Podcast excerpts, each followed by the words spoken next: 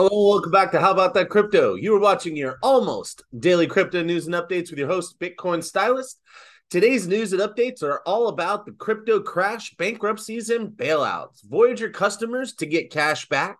U.S. bank regulator FDIC sends a warning about crypto to banks.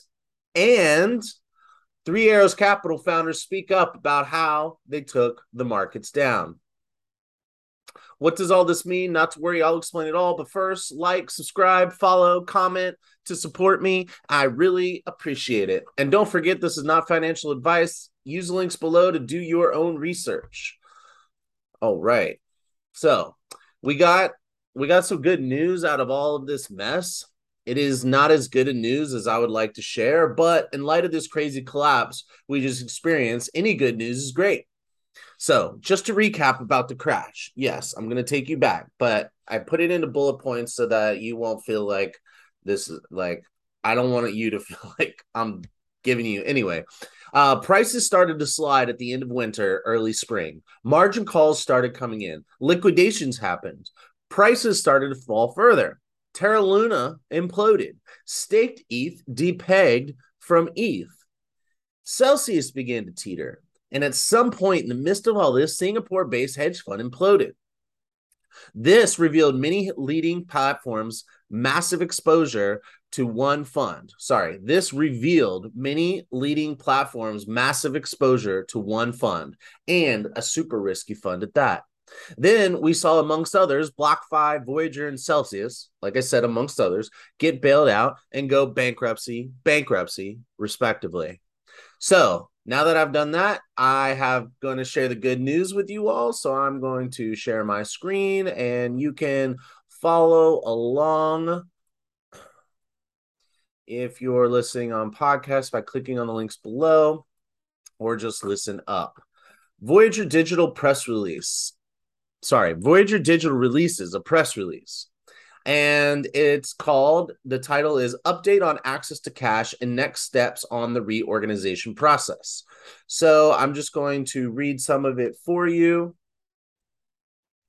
And uh, here it says yesterday the court approved our proposal to restore access to cash held for the benefit of voyager customers at metropolitan commercial bank. We know how important it is to access your cash and with this approval we will soon begin processing cash withdrawals all right, so I'm just going to read a, a little piece from each section here.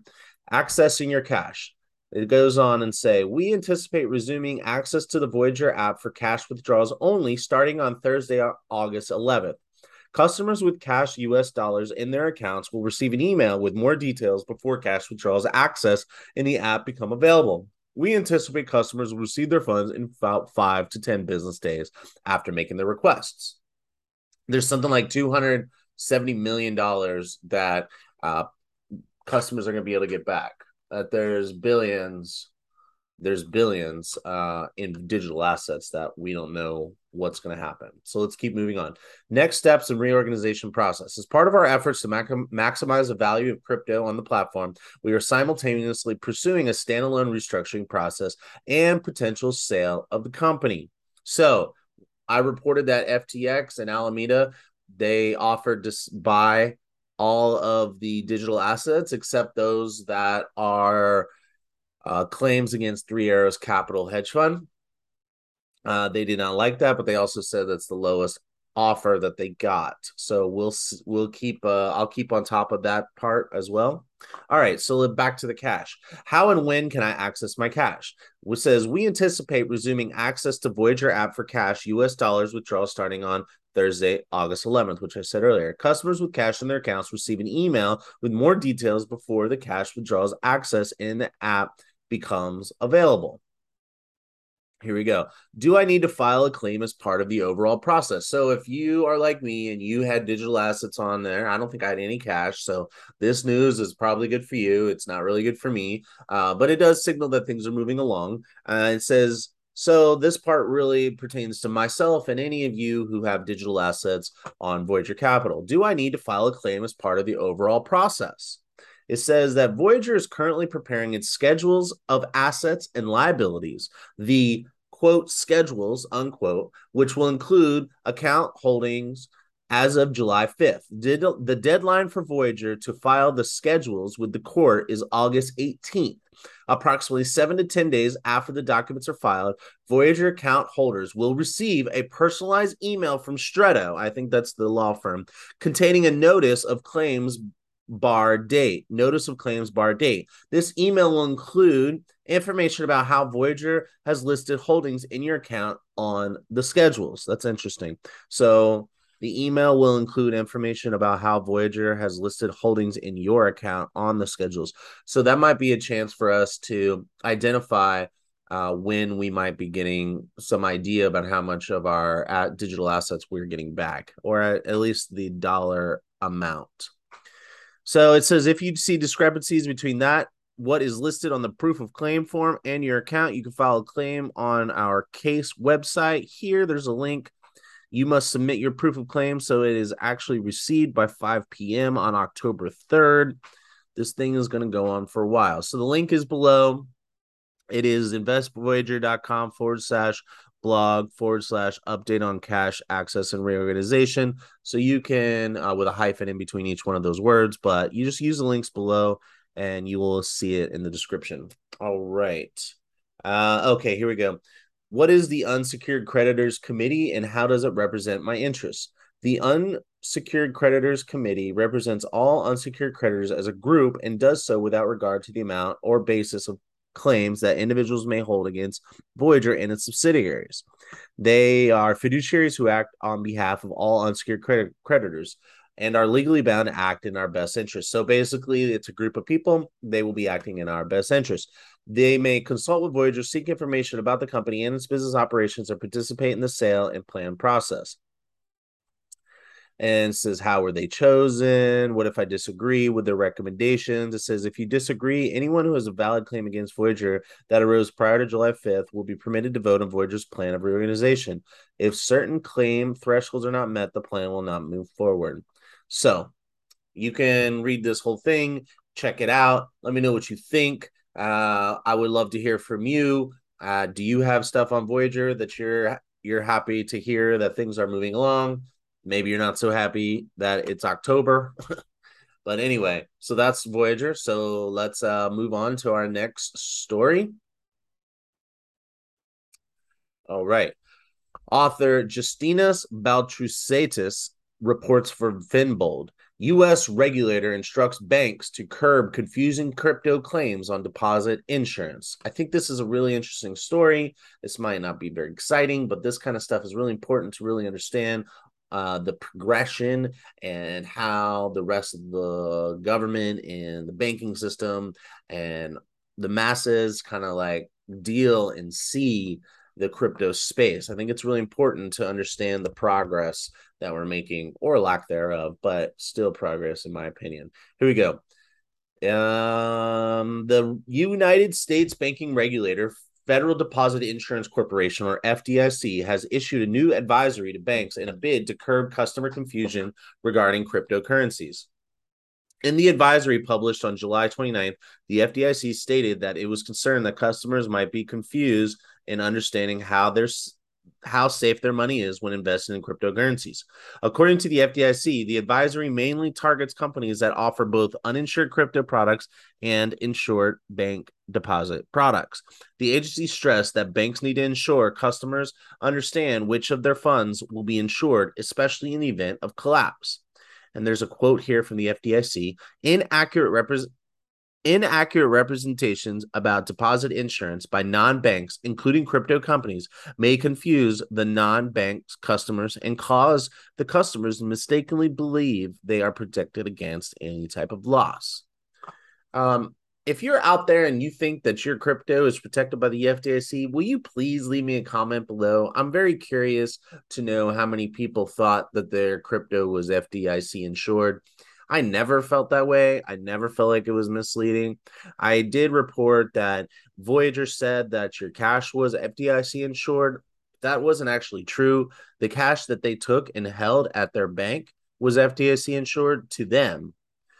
But you're but but it was a little misleading because it's not like you had a had an account with the bank that they used. It all went into one pot. So that's a little misleading, but nonetheless, we're getting our money back, which I just I just reported. So, um, anyway, tell me what your thoughts are on this. I think this is interesting. So, Additionally, banks are now responsible for the crypto companies' messaging with whom they do business. Talk about increasing the cost of doing business for banks. This also widens the mo- moat banks have. Due to these increased costs, opening a bank and competing is that much more harder, more expensive. So, I'm talking about the rest of this. I'm just kind of going to summarize it, but it goes on to the banks have to monitor crypto companies. I mean, it's a little crazy, I think, in my opinion. I, not that I feel bad for banks, I'm just worried about competition. I'm also wondering if this will have the impact of reducing the amount of banks who want to work with crypto companies. Think about it. If the FDIC is threatening and holding you to some new standards that you would have to be constantly monitored, think about it this way if you have some rough guidelines on how you are supposed to act under this advisory statement, you now have to have a department or add this workload to an already existing department within your bank. Their job would be to ensure prior to setting up accounts that the crypto company that you're going to work with adheres to these new guidelines on this messaging. But what if they change their messaging? What if the crypto company is like, oh, we'll put up this messaging to get this, land this bank account so we can start doing businesses. But it's really in our best interest in marketing to kind of skew some of that language, which is super wrong and messed up, and they shouldn't do that. But what if they do? Do you have to check it daily, weekly, monthly, quarterly? You see where I'm going with this? But these type of rules are that, and this type of stuff is what's happening in the EU with their new rules going and what it's going to do to crypto. It's just going to widen the moat around already existing crypto exchanges. Anybody interested in having competition? I don't know. What do you think? If new entrants can't make it due to regulatory burdens, is that okay? Leave a comment below. Let me know. I want to know what you think. You know, so yeah, I mean, I mean, I think you all know that I think that we need regulation, but how much regulation is just going to prevent new entrants? So let me know what you think, and I am moving on to our last and final story. All right. Uh, this is author Joanna Ossinger, Muyao Shen, and Yueqi Yang report from Bloomberg. Three Arrows founders break silence over collapse of crypto hedge fund.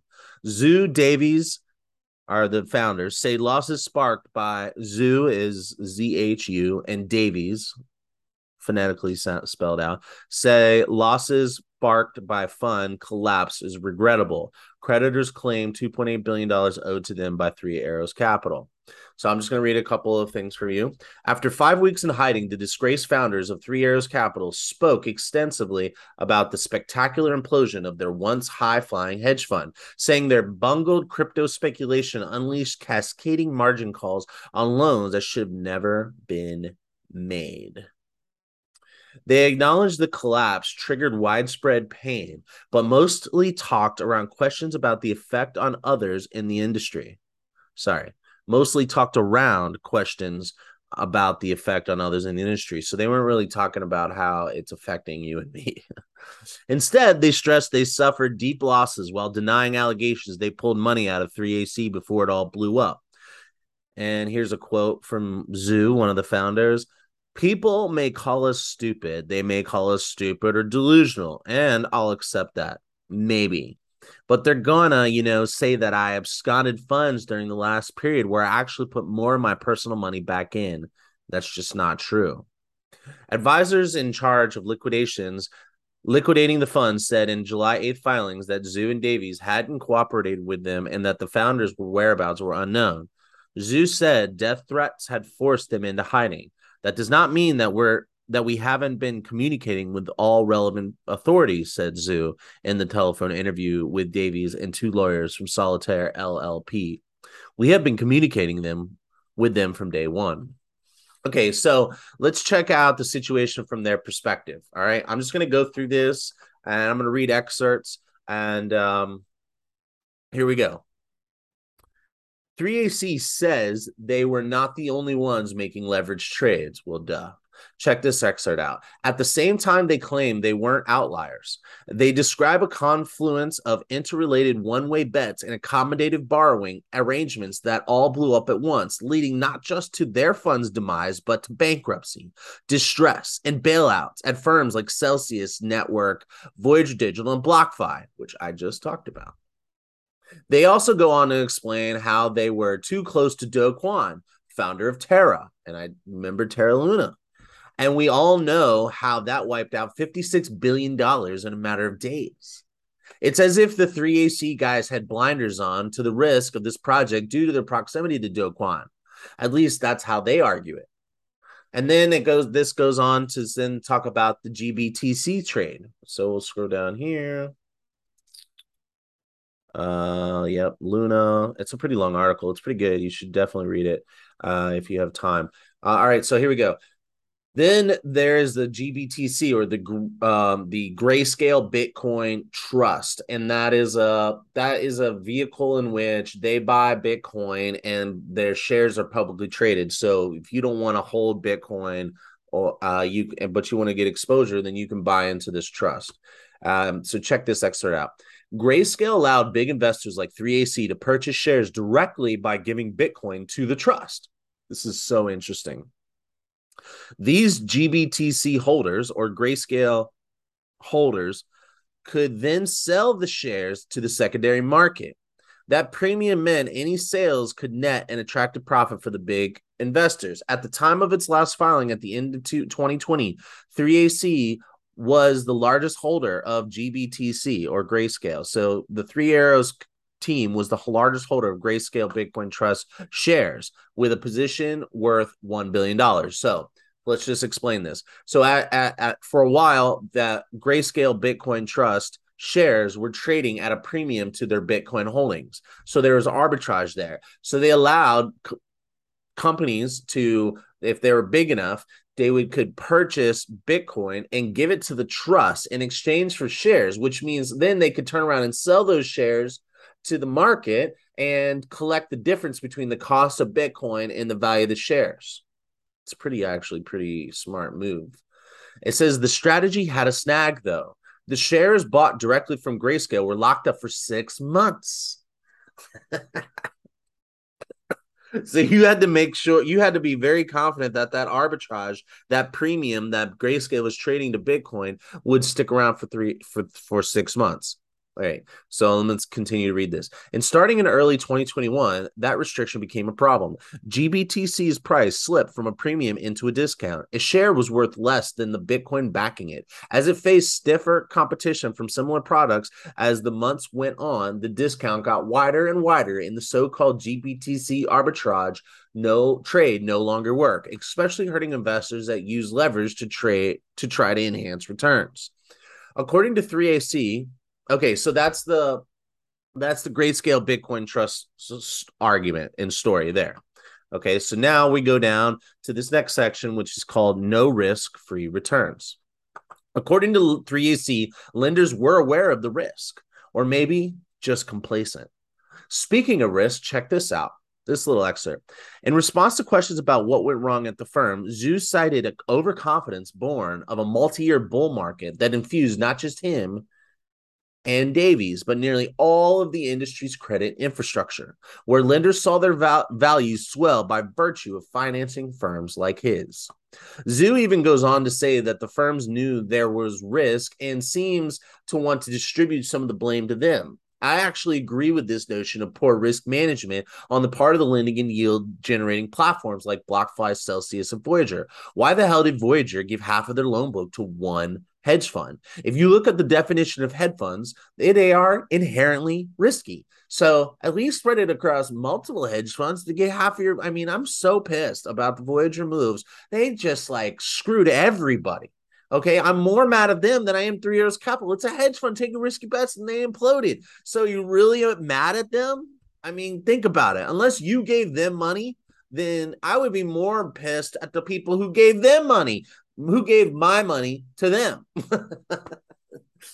Anyway, let me know if you agree or disagree with that. Uh, I'm going to keep moving on. This is another reason why myself and most of the industry projects and leaders want clarity and regulation so we, as creditors and investors in the space of crypto, can have the info we need in order to make better decisions. That said, such regulations would also help the platforms to make better decisions. So maybe Voyager would make better decisions if we had more clarity and regulations. Maybe they would, or maybe they just suck at risk management.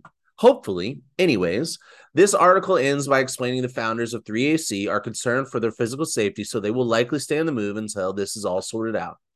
Super crazy. What do you think? Let me know what your thoughts are. Leave a comment below. Do it because I want to hear from you, but also just leave a comment below because it helps the algorithm and helps my show. All right.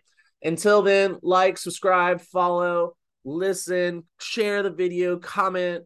I love I love to hear from you all and I will talk to you all later. Have a good day. Huddle on. And yes, it's Sunday. It's a special edition. I thought this was important to get out. Peace.